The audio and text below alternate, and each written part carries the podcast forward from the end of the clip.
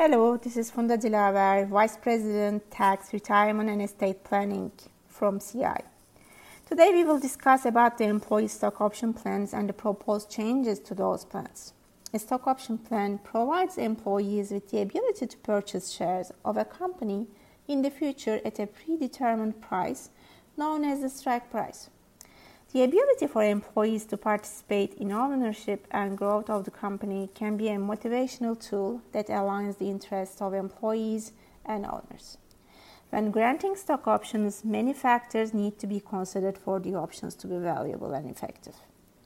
The tax treatment of stock option plans. The company issuing options is unable to take any deduction for tax purposes for the value provided, but the employee will have a tax liability in the future. No reporting is required by the employee when the options are granted.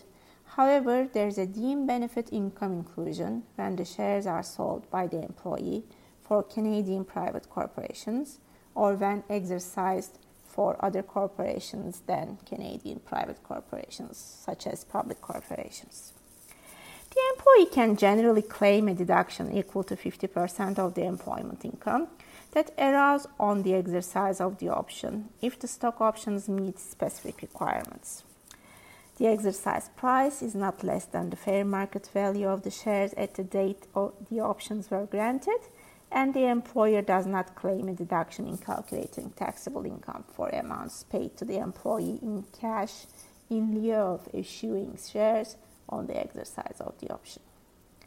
There is no limit in the Income Tax Act on the number of options that can be granted to an employee, and the situations can arise in which a large amount of stock option employment income can be taxed at a very favorable rate due to stock option deduction.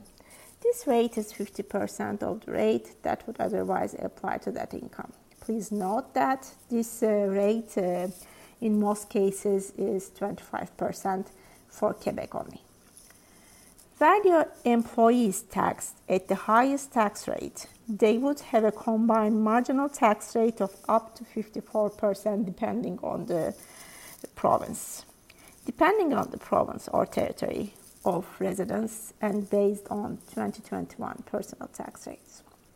Under the current rules, stock option income will be taxed at a top rate of 27% if they are taxed at the 57% of 54% in which the province taxes the highest income, when the 50% stock option deduction applies.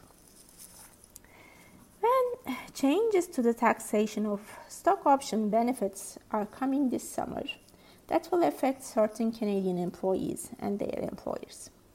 While these changes have not yet been enacted into law, it is expected that they will apply to stock options granted on or after July 1st, 2021. Under the proposed rules, employees receiving stock options after July 1st, 2021 from corporations that are not CCPCs or certain other exempted corporations will be subject to a limit on the amount of stock option deduction that can be claimed. The new rules provide that the benefit of the stock option deduction will be limited to $200,000 of employee stock options that vest in a given calendar year. Stock options vest in a given year if, under the stock option agreement, that year is the first year that stock options can be exercised. Often a stock option grant will vest over several years. If the agreement does not specify a vesting schedule, the proposed legislation states that options are considered to vest on a pro rata basis over the term of the agreement up to a maximum 5-year period.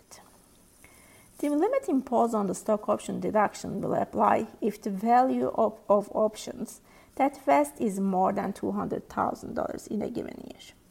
The value of the options to be used for this test is the fair market value of the underlying shares at the date of grant. If the total value of all options that vest in a given year were more than $200,000, then the options that were granted first would be the first to qualify for the stock option deduction. Let's take a look at employer tax implications. The taxation of stock options granted by CCPCs will not change under the new rules. The new rules restricting the stock option benefit will also not apply to stock options of corporations that are not CCPCs, where such corporations have annual gross revenues of less than $500 million on a consolidated basis. An important change in the proposed rules is to allow an employer to claim a tax deduction in computing its taxable income, subject to certain conditions when the employee is denied the stock option deduction because of the proposed vesting limit. From a tax policy perspective, this will have the general effect of making these new rules revenue neutral. The current rules allow an employer to claim a deduction in respect of employee stock options only when they have a cash outlay to the employee in respect of the options and under the option agreement. Under the proposed rules, employers will also have the option to choose whether to grant stock options that are subject to the new tax treatment or instead to grant options that are eligible for the tax deduction in computing its taxable income. Let's take a look at CCPCs. As noted above, stock options granted by a CCPC will not be subject to $200,000 vesting limit or any of the other proposed changes to the rules. In general, where stock options are granted by a CCPC, there is no immediate taxation of the stock option benefit that may arise when the stock options are exercised. Where the employee and the employer deal with each other at the arm's length, the benefit will instead generally be taxable at the time of the share acquired on the exercise of the option is eventually either disposed of or exchanged.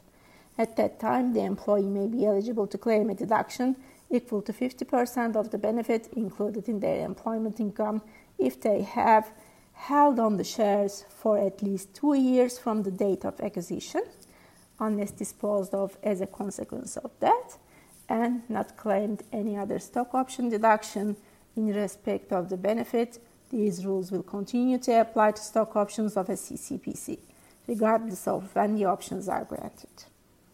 Thank you very much for listening. For more detailed information, please consult your CI wholesaling team. They will provide you a related article. Thank you. This podcast is provided as a general source of information and should not be considered personal, legal, accounting, tax, or investment advice, or construed as an endorsement or recommendation of any entity or security discussed. Investors should seek the advice of professionals prior to implementing any changes to their investment.